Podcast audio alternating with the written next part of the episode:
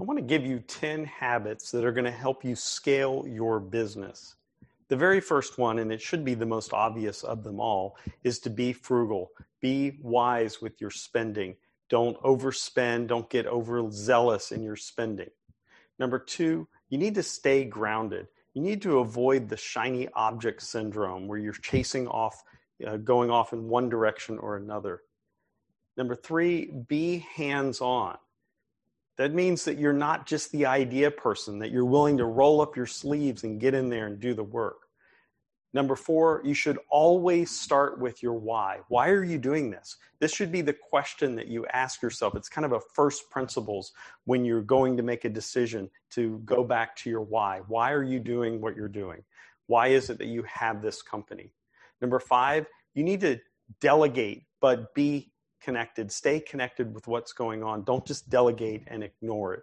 You need to stay connected. Number six, you need to be thoughtful of who you hire. Be aware of who you're hiring. Be very thoughtful and methodical in the way that you hire people. You want to hire the right people. You want to hire them and keep them as long as you can. Uh, number seven, you need to cut out the jargon. You need to speak plainly. Not everyone is going to understand the widgets that you're developing. And so you need to just speak plainly in your documents, in your marketing, in your communication with potential investors. Uh, number eight, you need to do good even when it doesn't make financial sense. Sometimes the things that you do just don't translate very well into the bottom line. So you need to make sure that you're doing uh, things because they're the right thing to do. Do the right thing. Uh, Google used to have this uh, um, first principle that was do no harm, do the right thing.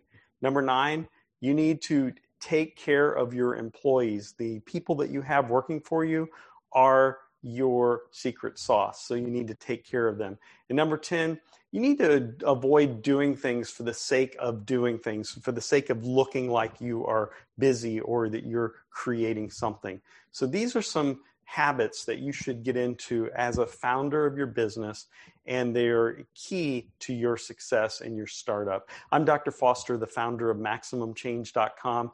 I teach people how to start and grow their business, and I'd love to help you. Please like this video, comment on the video, give us a review, and even share it if you'd like. Hope you have a great day. See you soon.